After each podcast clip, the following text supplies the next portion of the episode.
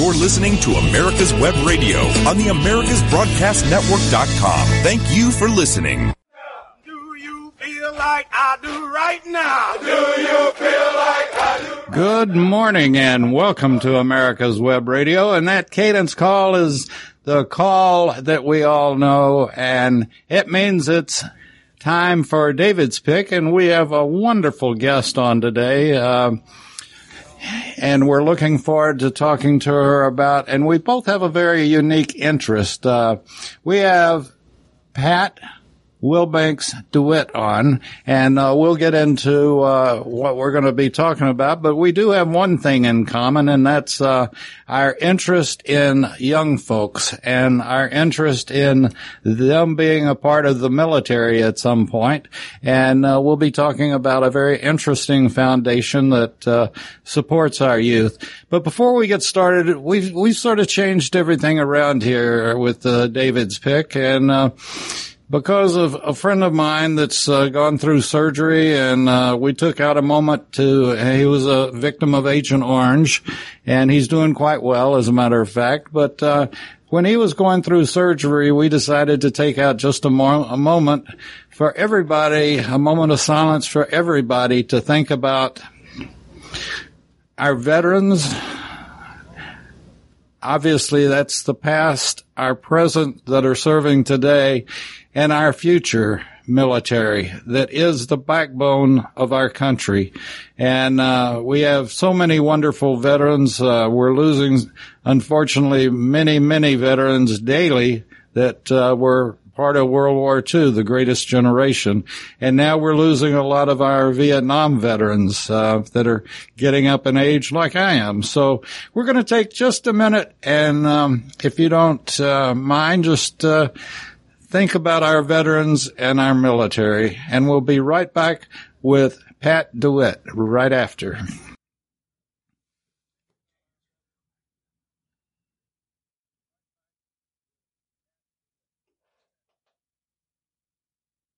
Okay, thank you. And uh, Pat, you're on the line with us on America's Web Radio, correct? Good morning, David. Good morning. How are you doing down there uh, in uh, Cornelia? Actually, I live in Monroe. Oh, in Monroe. Okay, I'm sorry you told me that, and I didn't write it down. But you grew up in Cornelia, right? I did. I certainly did, and that's a little town in northeast Georgia. And uh, it has it has the distinction of having one of the few Medal of Honor recipients.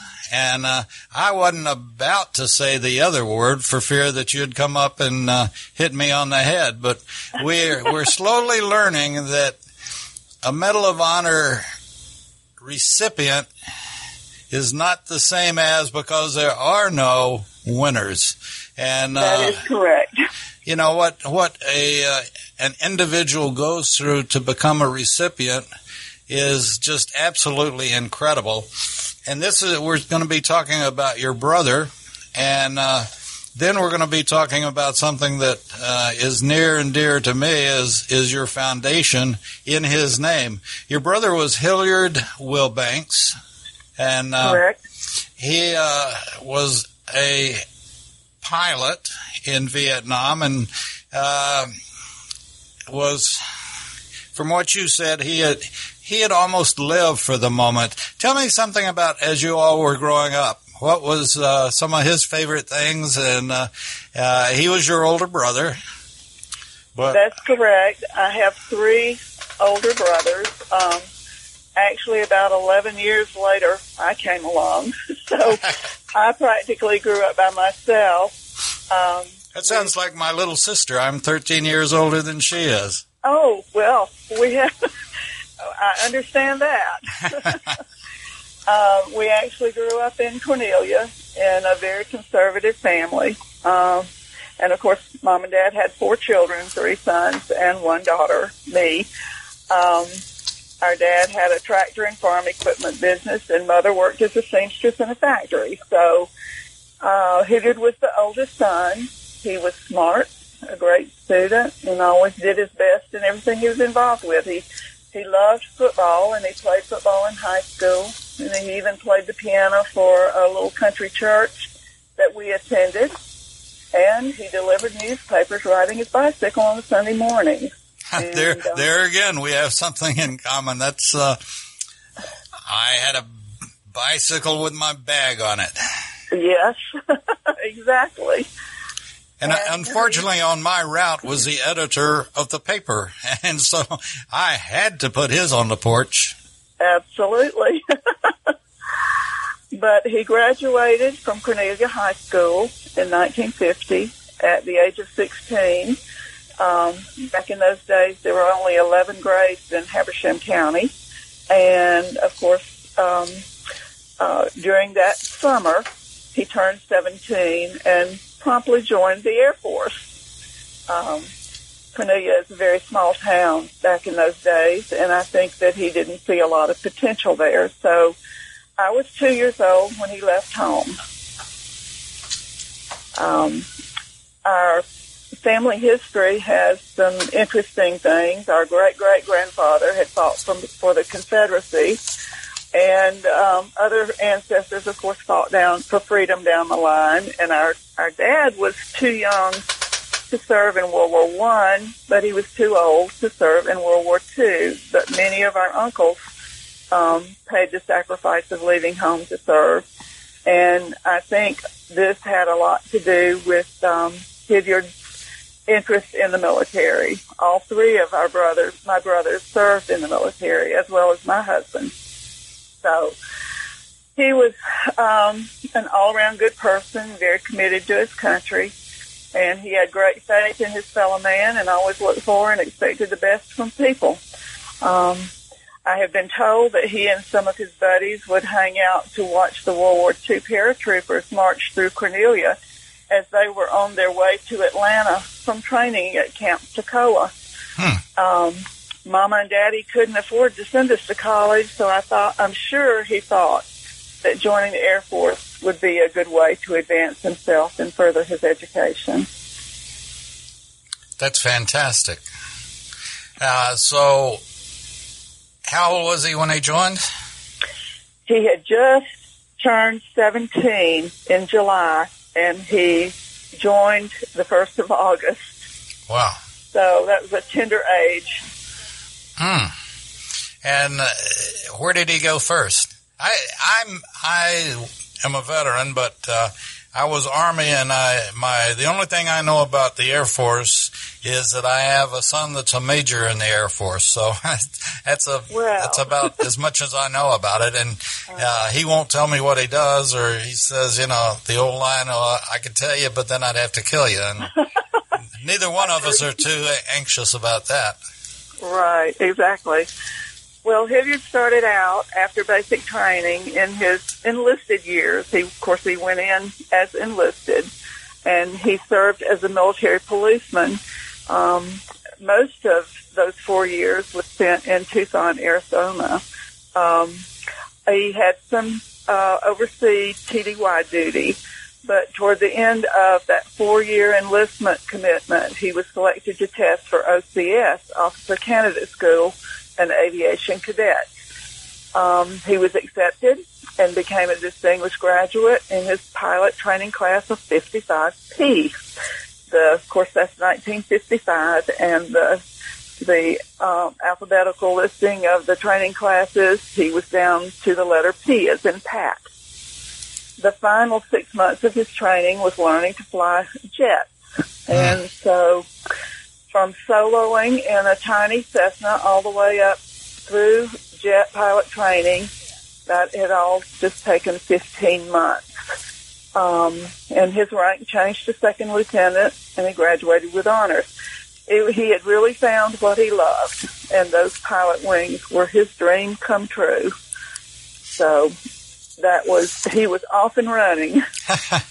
That's uh, a terrific story, and um, you know, I we get a lot of stories uh, and and how it is a dream come true. And I'm going to take just a moment just to mention the fact that if we have parents or grandparents that are listening, uh, veterans, and you have grandkids or if they're young people that have just graduated from high school or college, the military can do so much and be so much for you.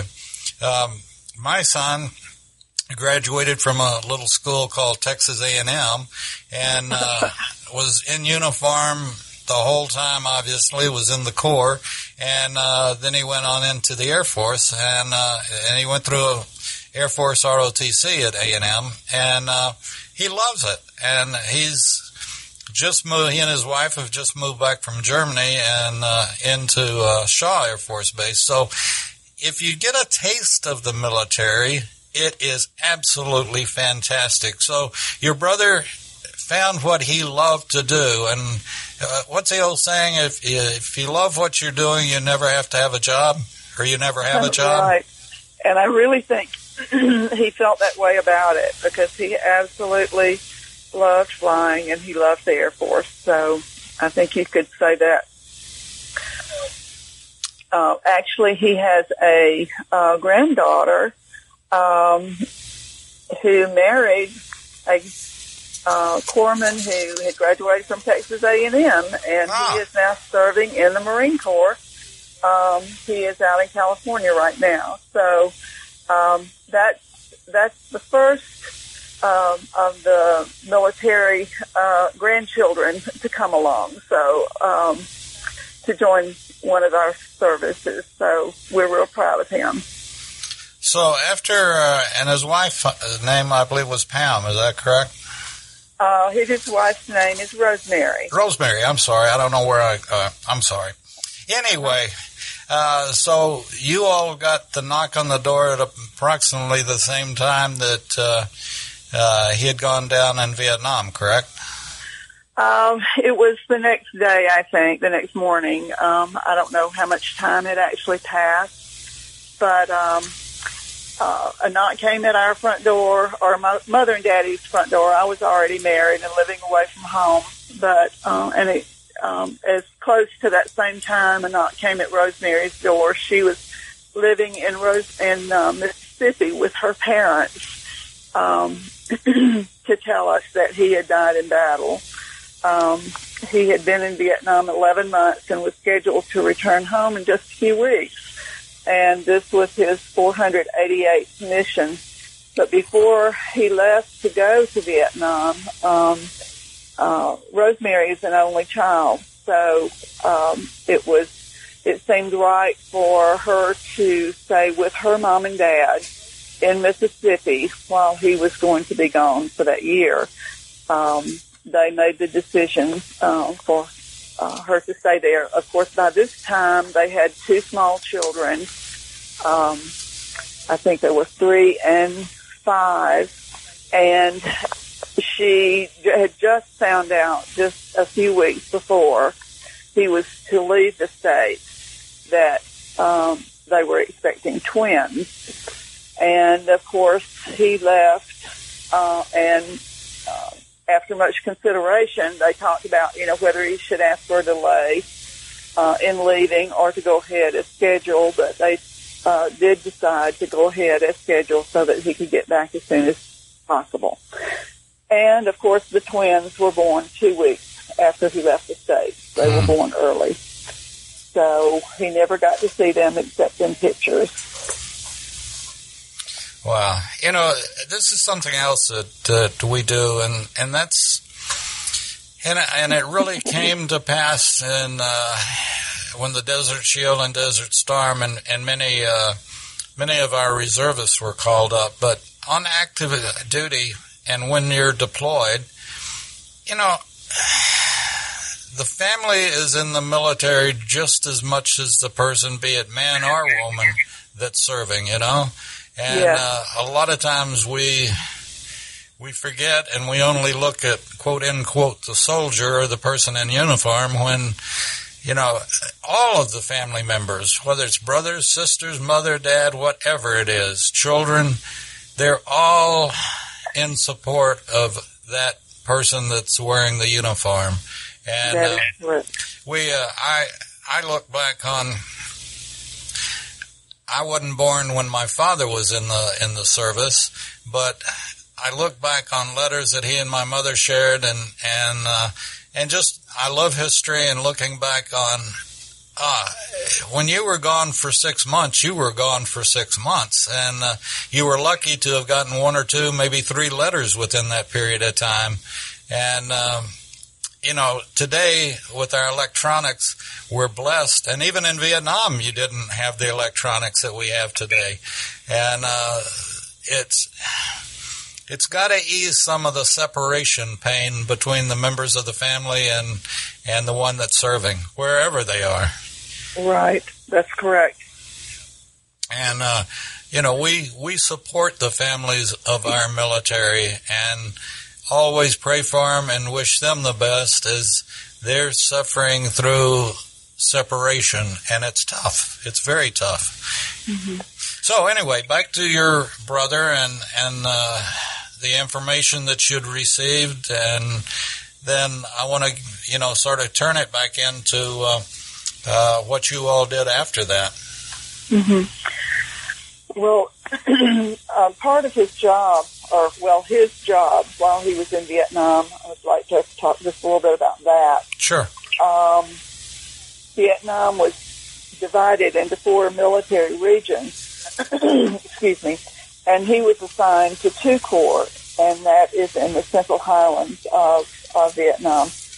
Most of his time was working out of uh, and Dalat. And of course, today you hear about Dalat being the garden uh, area of Vietnam, that it is so beautiful and that sort of thing. And of course, in his letters that he wrote home, he talked about how pretty the country was. But his job over there was a forward air controller, flying, flying the O-1 Bird Dog. And the Bird Dog is a tiny, unarmed Cessna-type aircraft um, not the sleek jets that he was used to flying.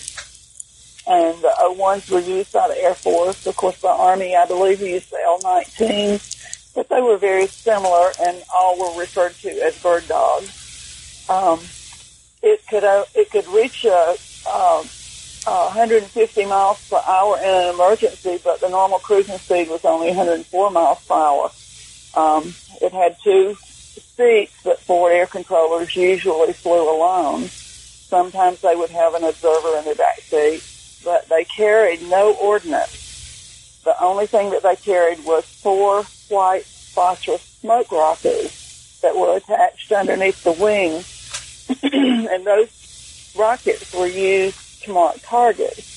So when the forward air controller marked a target, the command to the incoming fighters was hit my smoke. Um, of course, the job every day was to fly low and slow in these small spotter airplanes, conducting visual reconnaissance in the same areas every day. They would become familiar with the terrain and regular activity in their sector, noticing that if any big changes had taken place, and they knew all the pl- places that the enemy could hide. Each forward air controller got to know his area like the back of his hand and of course, the job was to support our troops and the friendlies on the ground. And the bird dog um, provided a good way to really see what was happening on the ground. So um, his job was to alert the ground forces when an enemy was spotted, to mark the target with his smoke rockets, and to call in the firepower. Um, at forward air controllers actually uh, directed all firepower uh, for battles in Vietnam. And after the attack, he would be called back in to assess the damage after the battle was over. These little planes were so vulnerable. Um, small arms fire from the ground could easily penetrate the cockpit, and his only weapon was his pistol and an M16 that he carried for self-defense in case his plane was shot down and he had to defend himself on the ground the job was certainly not without great risk, and they carried huge bounties on their heads. Um, if the enemy could shoot down a forward air controller, that was a huge, huge deal. And I certainly did not understand how dangerous that job was.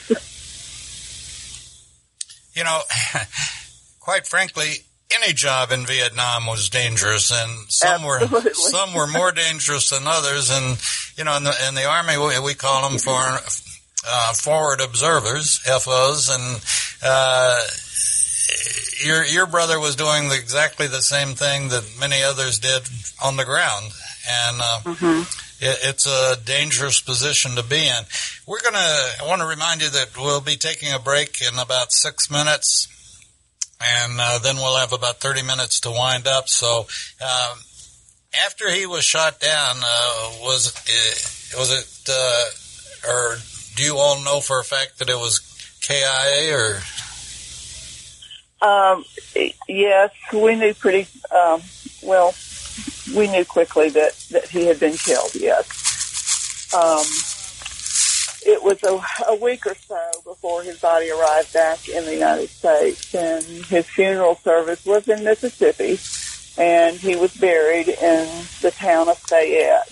Uh, Rosemary's grandparents um, lived in Fayette, and they had been married in that little town at her grandmother's home um, back in 1956. And so they uh, made the decision before he left the state that that's where he wanted to be buried. So um, it was later that same year uh, after we were notified that um, he would be presented posthumously with the Medal of Honor for his heroic actions on the battlefield. Um, we, the whole family was flown to Washington, and the ceremony took place at the Pentagon. Um, several of the eyewitnesses to the battle and what had happened that day were present for the ceremony, along with his commanding officer, Colonel Norman Mueller. Um, the Medal of Honor was presented to Rosemary on January 24, 1968. That was just 11 months after he had died. Wow. And it was presented by the Secretary of the Air Force, Mr. Harold Brown, and Chief of Ch- Staff, General McConnell.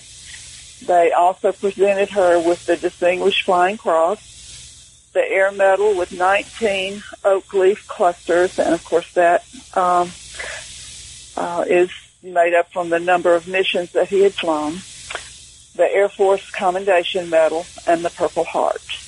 Hmm. That must have been uh, quite a an experience for you and your parents. It was. It was. And I have to uh, say that over these last 50 plus years, our family has been blessed to be able to talk with and meet some face to face, some of the eyewitnesses to the battle and the heroism that they saw that day.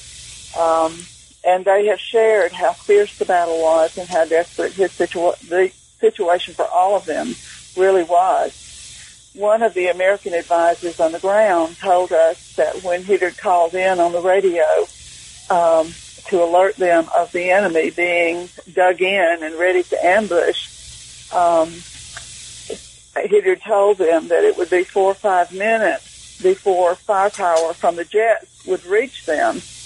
And the response from the American advisors was, well, that will be four or five minutes too late.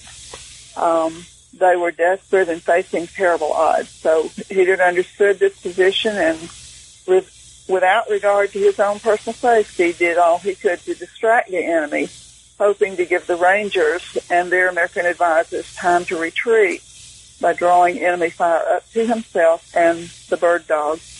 He made repeated passes over the enemy and even resorted to firing his M16 out the window of the plane. And that is courage, that is sacrifice, and that is patriotism.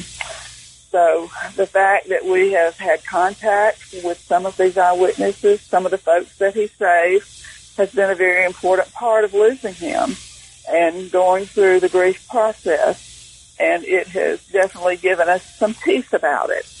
And an important part is that most of those contacts contacts that we have had with them have taken place just in the last few years. Hmm. So that is um, that is many years without knowing much of anything about the actual uh, battle and hearing from people firsthand. To us, that was a great gift. And in conversations, either in person or on the phone, some of these men have told us that they have not even spoken of Vietnam or the actions that took place on the battle that day until our phone call to them. To them. So hopefully it was healing for them as well as for us. You know, speaking of healing, we uh, in Johns Creek, Georgia, we have the Healing Wall. Uh, are you familiar with that, Pat?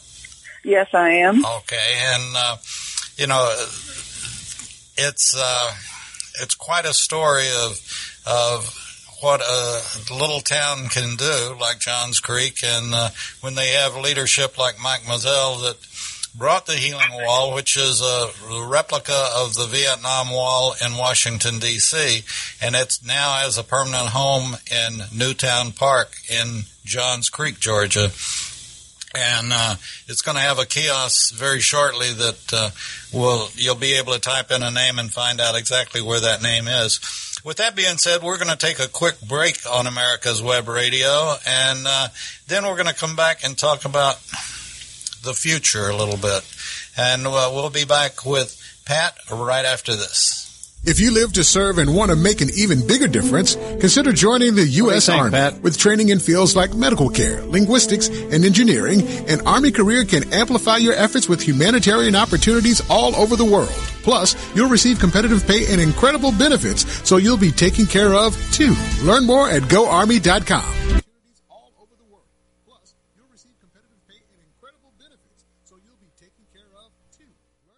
You're listening to America's Web Radio on the AmericasBroadcastNetwork.com. Thank you for listening.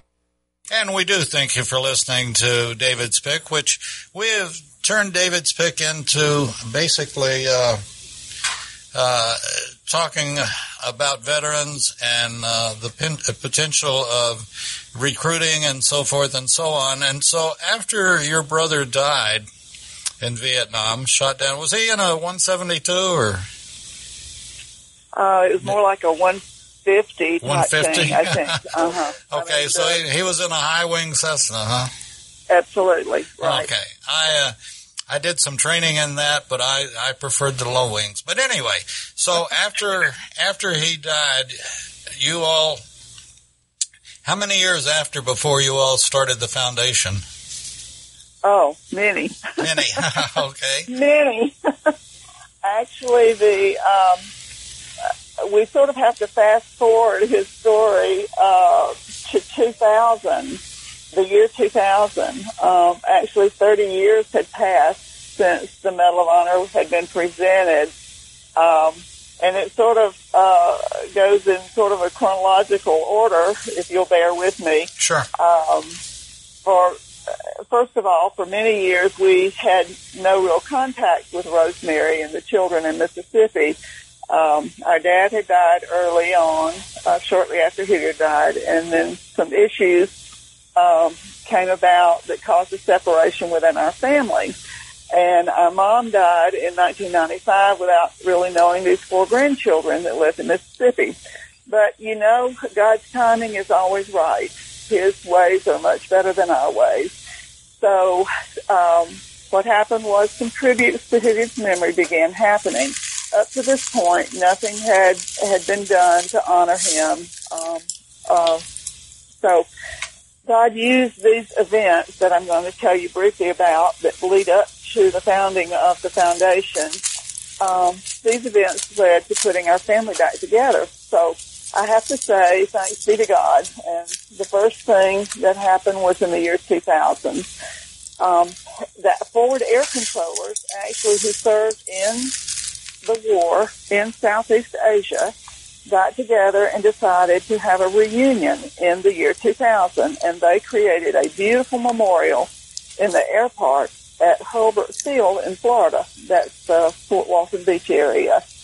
Hurlburt is where they all trained before going to Vietnam. So this memorial was to honor the 233 forward air controllers who died during the Vietnam War. There was a huge turnout for this reunion, and over 700 forward air controllers gathered for this special day. special honor was given to the two forward air controllers who had received the Medal of Honor, Captain Hilliard Wilbanks from Georgia and Captain Steven Bennett from Texas. So this brings me back to the family story. Hilliard's Mississippi family and his Georgia family met once again at this historic reunion to honor Hilliard. And to God be the glory for all that happening. Um, then the following year, in 2001, several things happened to honor Hilliard. He was inducted into the Georgia Aviation Hall of Fame in Warner Robin. Um, there are two Air Force Medal of Honor recipients from the state of Georgia, Hilliard and Colonel Joe Jackson of Newnan, and both have been inducted into the Aviation Hall of Fame and have a special monument on the grounds of um, of the museum um, about their heroic um, things in Vietnam. That same year, our hometown community uh, sponsored a beautiful granite memorial for Hilliard in Cornelia. Um, this ceremony was complete with Robins Air Force Base providing the color guard and the 21 gun salute, and Shaw Air Force Base, South Carolina, providing a missing man formation flyover. That's where um, that's where my son is now. Actually, uh, my husband and I were stationed there the four years he was in the Air Force. Ah, So there's another commonality. um, also, the Bird Dog, um, excuse me, the International Bird Dog Association provided a flyover for that ceremony. So that was really special. Another tribute that same year was a building dedication ceremony at Fort Benning for the new home of the 1707th Air Support Operations Squadron. They chose to name the building after Hilliard because the 1707th provides air support for all Army operations on the battlefield in today's world. Or at least they did back in 2001. I'll, I'll make that uh, clear. And those operations are similar to what he did as a forward air controller in Vietnam. And then later, um, a couple of years later, in 2003, his class of 55P, the pilot training class, dedicated a beautiful bench at the Air Force Museum's Memorial Gardens at Wright Pat in Dayton, Ohio. So um, several wonderful things led up to the founding of the foundation. Let, we've only we've got about 25 minutes left, so I want to keep that in the back of our mind uh, as, Okay. as we're talking about this. So Okay. if if you can um, sort of speed it up just a little bit. All right. and um, the foundation was established as a result of the Habersham County Board of Education's decision to name the new middle school in the county after my brother. Um, we had a local champion, Mr. Ted Smith, who put together a committee. Um, this was an unprecedented decision for the board to agree to name the school uh, for an individual. It had never been done before. And of course, this was for sixth, seventh, eighth graders of the Hilliard A. Wilbanks Middle School. Uh, Wow. He put together a dedication committee and began fundraising and, and uh, for the dedication day. And all, um, to make a long story short, this committee uh, actually turned into the board of directors for the beginning of the Hilliard A. Wilbanks Foundation. Um, we took care of all the legal stuff, and that's how it began with a mission statement um, being threefold to honor and remember Captain Wilbanks uh, by perpetuating his legacy of courage, sacrifice, and patriotism. Uh, the second point was to raise funds for JROTC scholarship, and the third point was to raise awareness of the Medal of Honor and its meaning. So we've done um, several things at the middle school. We continue to support them in various activities. Um, and, of course, the greatest achievement I think that the foundation has achieved is to set up a permanent endowment at the University of North Georgia. Um, this creation uh, of the Captain Hilliard Wilbanks Medal of Honor Memorial Scholarship will keep his memory alive um, forever. So um, we have been able to give eight $4,000 scholarships to JROTC cadets from the Northeast Georgia area in the early years of the foundation. Um, uh, it was, and then of course it was always my dream of building an endowment to uh, have a lasting scholarship in memory of him, and of course that happened. Um, you might want to ask why um, we chose the University of North Georgia. Um, it is one of the six senior military colleges in our nation, and their Corps of Cadets is an outstanding program uh, that produces future leaders in our military. It's actually known as the Military College of Georgia. And our board of directors chose UNG because the majority of the earlier scholarships that we had given, um, those recipients had, had chose to attend UNG. It is one of the more affordable military colleges. So this setting up this um, Medal of Honor Memorial Scholarship uh, will certainly um, help young cadets as they pursue that undergraduate degree, and of course, hopefully, commission into our military to actively serve our country. How do you do? You feel like uh, today that um, our kids have the same feeling that your brother had about joining? No, not really.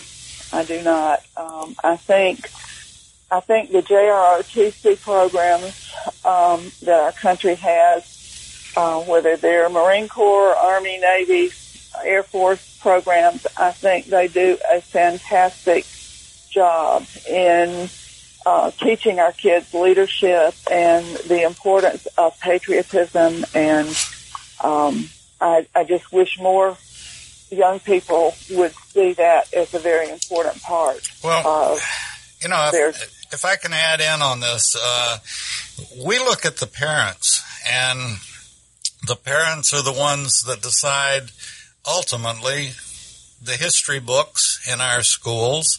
They decide a lot, and they they have to they can't let their kids down by not teaching them and every every kid should be aware of World War II, the Korean War, and the Vietnam War, and then Desert Shield and Desert Storm. And you know, I one of the things that I feel like, and I can't put any numbers to this at all, but that you know there was a reason for the pandemic, and a lot of we've heard from a lot of parents that didn't realize the lack of information in many of our history books. And they've taken their kids and gone back and explained Vietnam, explained Korea, and then Vietnam, and so forth and so on. And uh, this is something that we we actively pursue is that we get better history books. And this is one thing that I love about the junior ROTC is that they go back, and I've met uh, a couple of them that uh, are the uh, commander. Well, I, I, say commanding officers. They're the ones that are in charge of the programs in Newnan and uh, elsewhere. That they unfortunately have to take the task of becoming the history teacher, and you know if if kids understood the sacrifices that uh, the greatest generation, and I certainly include Vietnam veterans in that generation. Uh, they were raised by the greatest generation and, you know, appreciate what they have gone through, and I appreciate the job that that all of the junior ROTC facilities you're doing across the country. And I think the work, how can people contact you and how can folks give to your foundation?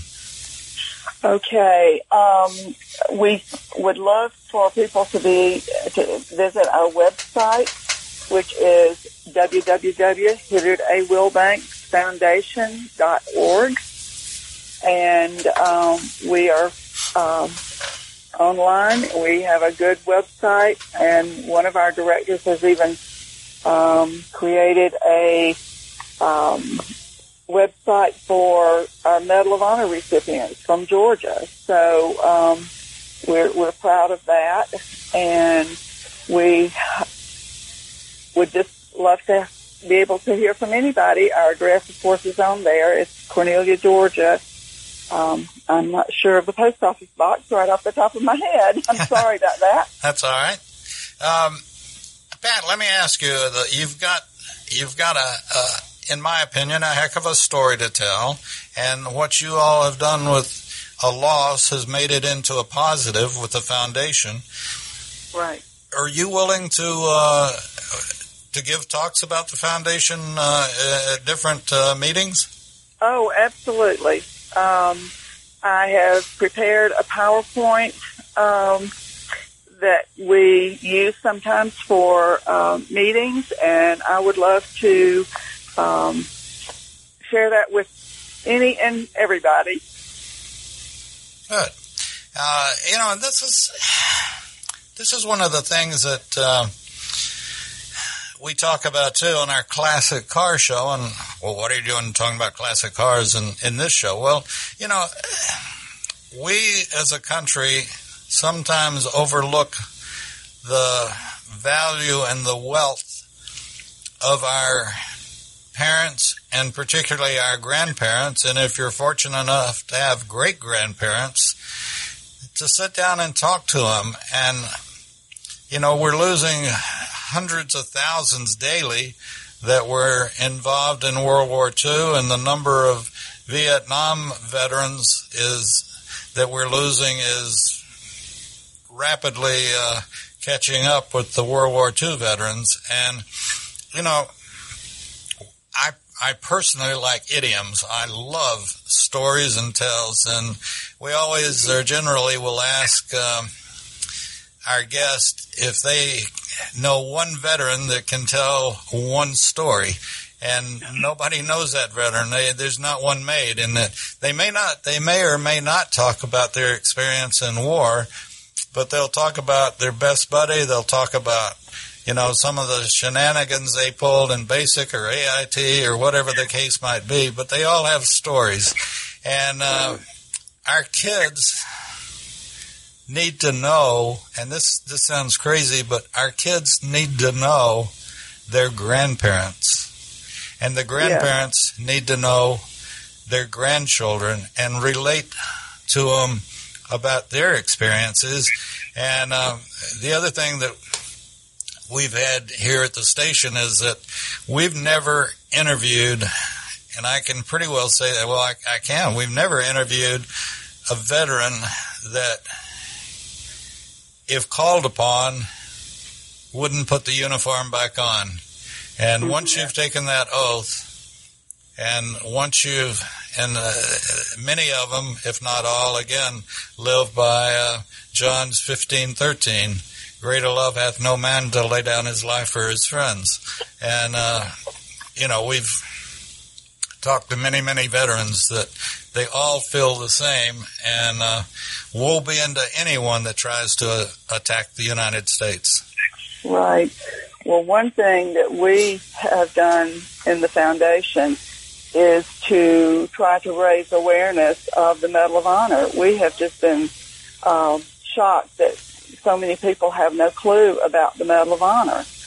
And um, of course, um, that brings me up to um, the induction into the Georgia Military Veterans Hall of Fame. And I know that's one of your um, special things that you like to plug and give um, praise to Colonel Rick White and Paul Longyear for the work that they began and continue to do with the general the Georgia Military Veterans Hall of Fame um, Hilliard, along with 17 other Georgians, were in the inaugural year um, inducted into the Hall of Fame and with the ceremony in Columbus. And um, I'd like to say that Wilbanks Middle School actually submitted Peter's name for nomination. Um, their uh, principal is a uh, military brat um, she grew up with a, a wonderful patriotic spirit, and she is dedicated to teaching those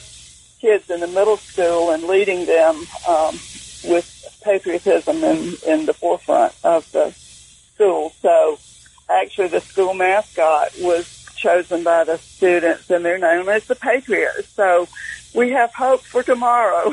oh yeah, that's that's super. That's yeah. super. The um, one of as part of the raising awareness of the Medal of Honor, uh, we are trying to make sure uh, we, the foundation, is trying to make sure that our Georgia's 27 Medal of Honor recipients will all be inducted into the Georgia Military Veterans Hall of Fame. And of course, the categories for induction are valor, service, and achievement. And the 27 Medal of Honor recipients certainly fit into the valor category. So in keeping with that uh, part of our mission, we will continue to nominate Medal of Honor recipients for induction into the Hall of Fame. Um, to date, I believe there's only been 14 of the 27 to be inducted so far. So I just would say to your listeners, anybody can sit, submit a nomination. Just go to the website for the forms needed for the nomination process. It's not complicated and only requires a small processing fee. So let's all work together to see that Medal of Honor recipients are nominated as well as those other uh, veterans who have given so much for their country. No Um, question, and uh, you know, like you said, we do support uh, the Georgia Military Veterans Hall of Fame, and uh, Rick White is uh, always of service and helps us with putting together our guest list for our shows. And uh, right. I, he, he talked to you, and and uh, here you are, and uh, Right. you know, it, it's it's just you know, there's we talk about this too, and and uh, the fact that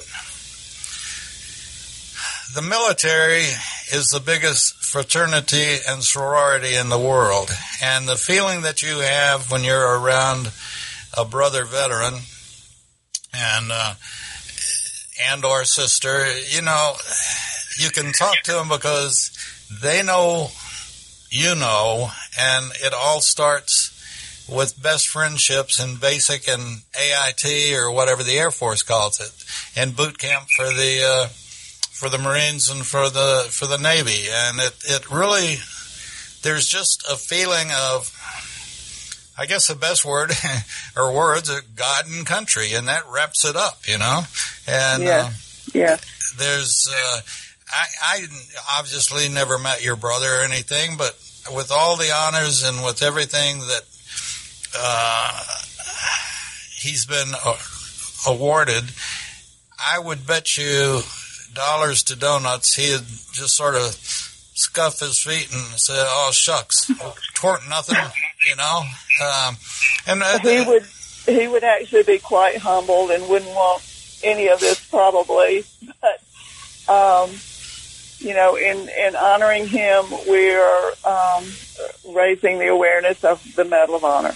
Well, with And- with uh, with what you're doing, you're you're saluting all others, and not just Medal of Honor winner or winners, Medal of Honor recipients. Recipients, It's it's everybody that has served, and you know Right. you don't know where your where fate is going to lead you or what situation fate's going to put you in, but anybody that raised their hand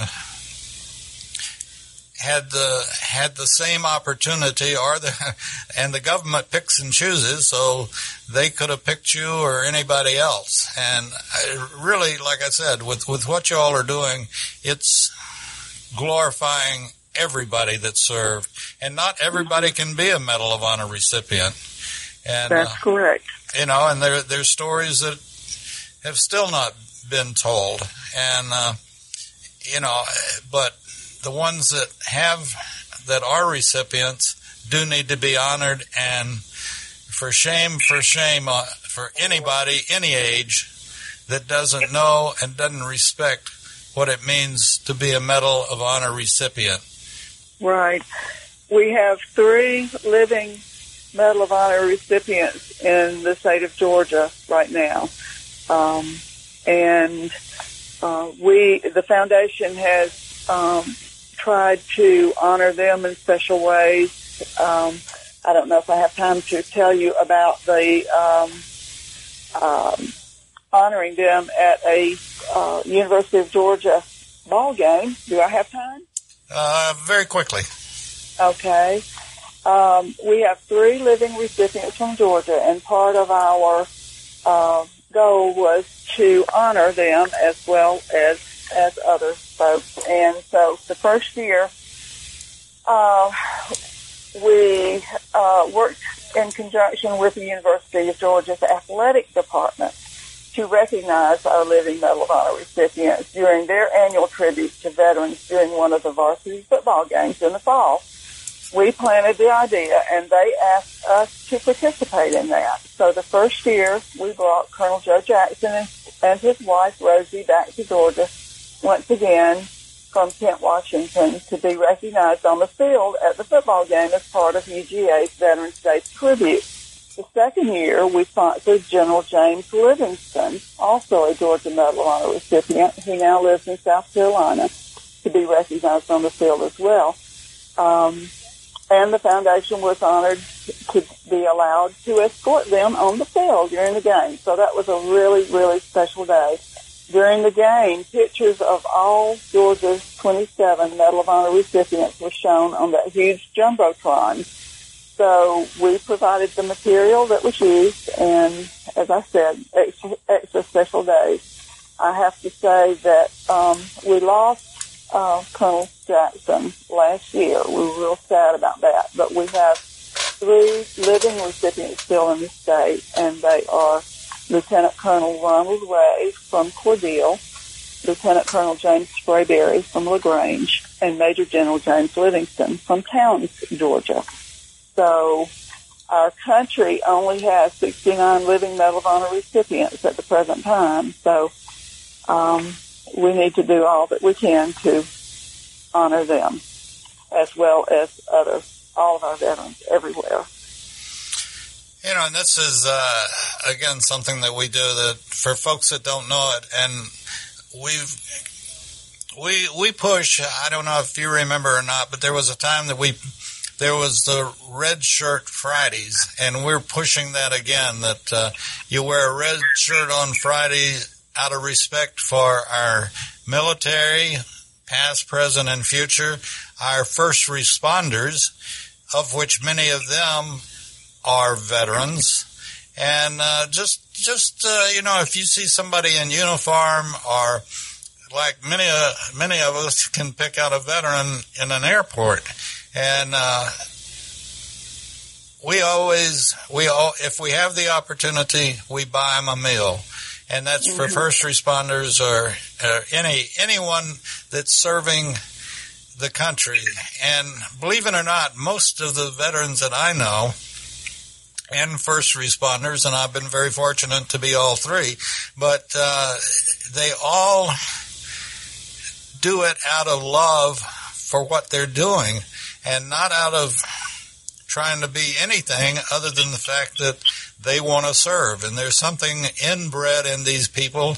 And just like with your brother, Pat, there, you know, he, there's something in their blood that, that says, I got to. I got this is for not only and you know and they're rewarded in their own ways by their the satisfaction of what they do.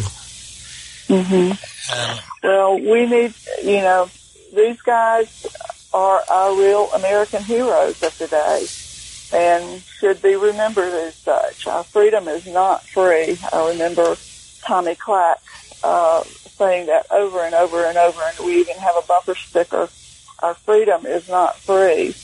Um, we live in the greatest country in the world, and it's because young men and women, young women have been willing to fight for her. So I say, God bless our military, God bless the USA, and God bless all of our veterans. Absolutely, absolutely.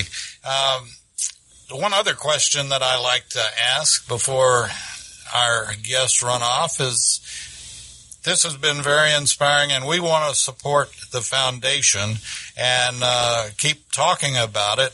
And not only what you all do on a local basis, but also supporting the uh, Medal of Honor and letting people know. Uh, Pat, uh, will you come back? Oh, certainly. this has been a great, great day. I just, I truly thank you for inviting us to be on. Well, it's it's my pleasure, and uh, I want to thank, uh, like you had done in the past, uh, uh, Colonel Rick White, retired, but Colonel White uh, has become a very close friend, and we were together at the uh, JC Healing Wall this past Saturday, and quite a few people showed up for the the stories of the POWs that were captured in Vietnam, and we had the longest enlisted POW and uh, and several others, and it was it's always inspiring, and you know it, it's easy in our day and age to well, you know, I got this problem, I got that problem, but what these guys have gone through, what our veterans in many cases have gone through is just absolutely beyond. And, uh, you know, we, uh, Actually, if I can insert that, since you're talking about POWs, um, from Habersham County, um, we had uh, a POW, Colonel Ben Purcell, um, who died just a few years ago, but he survived, I think it was like uh, five years being a POW, and um, it was it was fantastic get, having been able to know him after all that, and he uh, has a suitcase that he carried around um, the, with with the objects that he created while he was a prisoner of war. So I really appreciate this um, ceremony that was held in Johns Creek. That was wonderful. well, had I known you were going to be there, I, I wish we'd have gotten to uh, bump elbows or whatever. Well, I actually was not present. Oh, but, um, I, I knew about it and um, had read about it and hope to visit there um, soon. Well, like I mentioned, and and uh, you can almost bet that if you go, not only is it inspiring to see it, but you'll potentially hear some stories. And uh, I don't. Do you know Roger Wise by chance? No, I do not. Okay, Roger. Um, he's one of these that if he's got one, he's got a thousand stories. But one of his stories is meeting a, a mother and her son at the wall, and uh, the son standing up and saying, "I met my father for the first time today." Just as your just as your family and and kids going to the healing wall would meet your brother. Right. So, We are uh, very much hoping that his children, or his children, and some of the grandchildren will be more involved with the foundation as time goes on. Uh, of course, um, a lot of our board members are are getting older, Yes, and uh, we would really like to make sure that the foundation has um, a future. And uh, um, there has been some interest from the grandchildren, and we are just very, very excited about that. Pat, I'm going to have to interrupt you. We're out of time, and uh, Okay. we want to thank you for coming on today. And uh, we look forward to uh, working with you in the future. And we want to thank Pat DeWitt for coming on, talking about her foundation and her brother's service. And uh, we look forward to uh, you all joining us next week on America's Web Radio. You're listening to America's Web Radio on the AmericasBroadcastNetwork.com. Thank you for listening.